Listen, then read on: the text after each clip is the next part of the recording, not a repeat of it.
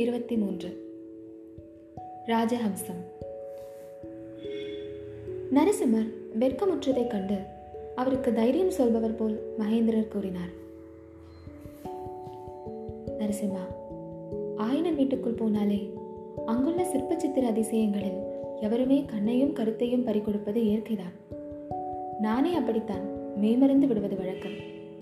இன்றைக்கு ஆயனர் வீட்டுக்கு செல்லும் போதே சிறிது சந்தேகத்துடன் நான் சென்றபடியால் கூர்மையாக கவனித்தேன். நரசிம்மர் தன் மனக்குழப்பத்தை சமாளித்துக் கொண்டு கவனித்ததில் என்ன கண்டீர்களப்பா? சிற்பங்களையும் சித்திரங்களையும் தவிர ஆயன வீட்டில் வேறு ஒன்றையும் புதிதாக நான் காணவில்லையே என்றார். ஆயனரின் நடவடிக்கையில் உனக்கு எவ்விதமான சந்தேகமும் உண்டாகவில்லையா நரசிம்மா? மாமல்லர் மௌனமாக இருந்தார்.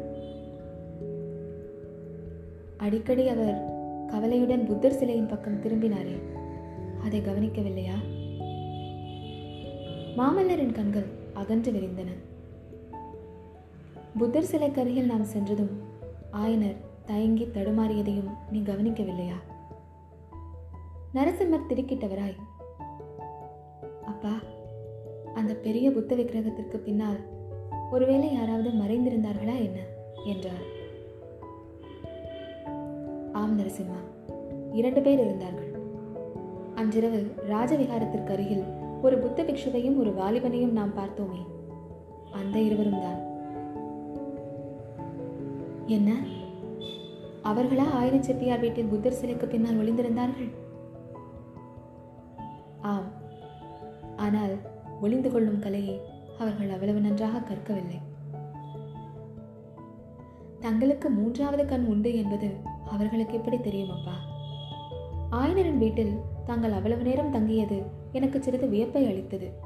இப்போது காரணம் தெரிகிறது என்று நரசிம்மர் பெருமிதத்துடன் கூறினார். மகேந்திரர் இதற்கு விடை ஒன்றும் கூறாமல் கால்வாயின் மேற்கு திசையை நோக்கினார். திடீரென்று அப்பா ஆயனர் வீட்டுக்கு நான் மறுபடியும் போய் வர விரும்புகிறேன் என்றார் மாமல்லர். எதற்காக நரசிம்மா? அந்த வாலிபனை பார்த்து இந்த வேலை அவனிடம் ஒப்புவிக்க வேண்டும்.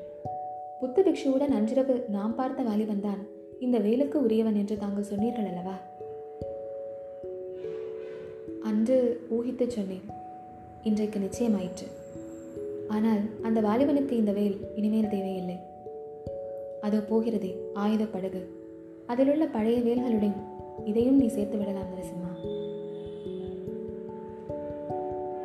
ஏனப்பா என்று மாமல்லர் ஏக்கத்துடன் கேட்டார். பரஞ்சோதி ஆயனரிடம் சிற்பக்கலை கற்கப் போகிறான். அவனுக்கு வேல் வேண்டியதில்லை என்றார் மகேந்திர சக்கரவர்த்தி. பரஞ்சோதி பரஞ்சோதி திவ்யமான பெயர். அந்த வீர வாலிபனை பற்றி என்னவெல்லாமோ ஆசை கொண்டிருந்தேன். அவனை என் ஆரியர் தோழனாக கொள்ள விரும்பினேன் என்றார் மாமல்லர். அது நிறைவேறாதே என்று நான் சொல்லவில்லையே. என்றார் மகேந்திரர் புன்னகையுடன். எப்படி நிறைவேறும் அப்பா. நம் பகைவர்களின் ஒற்றர்களுடன் நாம் தோழமை கொள்வது சாத்தியமா? என்று மாமல்லர் கோபத்துடன் கேட்டார்.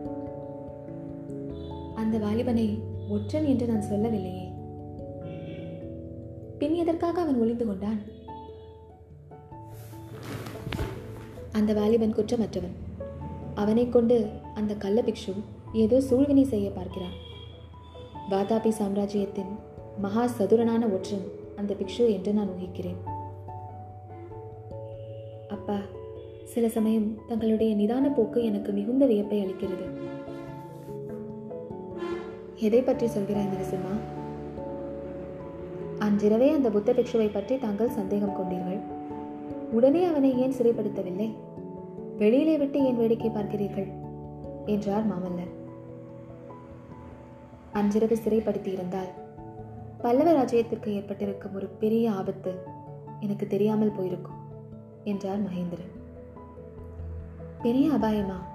என்று கூறி நரசிம்மர் ஆவலுடனும் பரபரப்புடனும் மகேந்திரரை நோக்கினார். ஆம் அன்றிரவு நாம் புத்த பிக்ஷுவையும் வாலிபனையும் பார்த்தோம்.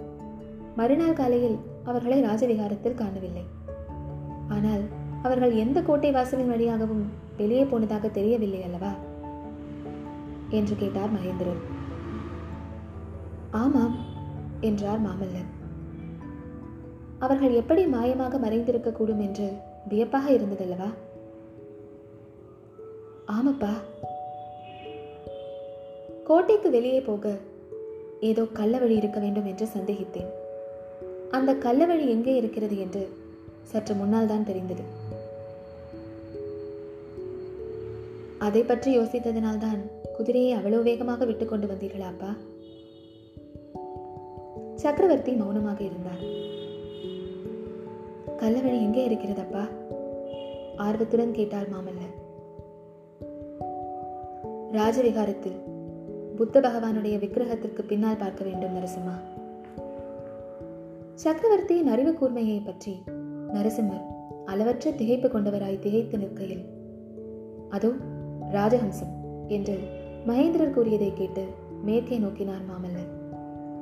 காஞ்சி நகர் பக்கத்திலிருந்து மூன்று படகுகள் கால்வாயில் வந்து கொண்டிருந்தன. அவற்றில் நடுவில் வந்த படகு சங்கை ஒத்த வெண்ணிறமுடைய ராஜஹம்சத்தின் உருவமாக அமைக்கப்பட்டிருந்தது. அதில் ஒரு பக்கத்தில் அமைந்திருந்த தங்க சிங்காதனம் பல பலவென்று மின்னிற்று. அதன் மேல் விசாலமான வெண்கொற்ற குடை விரித்திருந்தது. எல்லாவற்றுக்கும் மேலே பல்லவ சாம்ராஜ்யத்தின் ரிஷபக் கொடி கம்பீரமாய் பறந்து கொண்டிருந்தது. முதலில் வந்த படகும் ராஜஹம்சமும் படகோட்டிகளை தவிர மற்றபடி வெறுமையாயிருந்தன. கடைசியாக வந்த படகில் பலர் அமர்ந்திருந்தார்கள். ஆ மந்திரி மண்டலத்தாரும் வருகிறார்களே தாங்கள் வர சொல்லியிருந்தீர்களா? என்றார் நரசிம்மர். ஆம் இன்றைக்கு துறைமுகத்தில் மந்திரி மண்டலம் கூட போகிறது. அதற்கு முன்னால் உன்னிடம் நான் சில விஷயங்கள் சொல்ல வேண்டும். அதோடு உன்னிடம் ஒரு வாக்குறுதியும் கோரப்போகிறேன் என்றார் மகேந்திரன். நரசிம்மருக்கு தூக்கி வாரி போட்டது.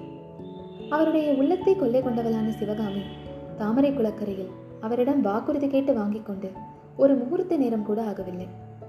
அதற்குள் அவருடைய அன்புக்கும் பக்திக்கும் உரியவரான தந்தை வாக்குறுதி கேட்கிறார். இவ்விதம் மாமல்லர் யோசித்துக் கொண்டிருக்கும் போதே படகுகள் மூன்றும் அவர்கள் இருந்த இடத்தை நெருங்கின.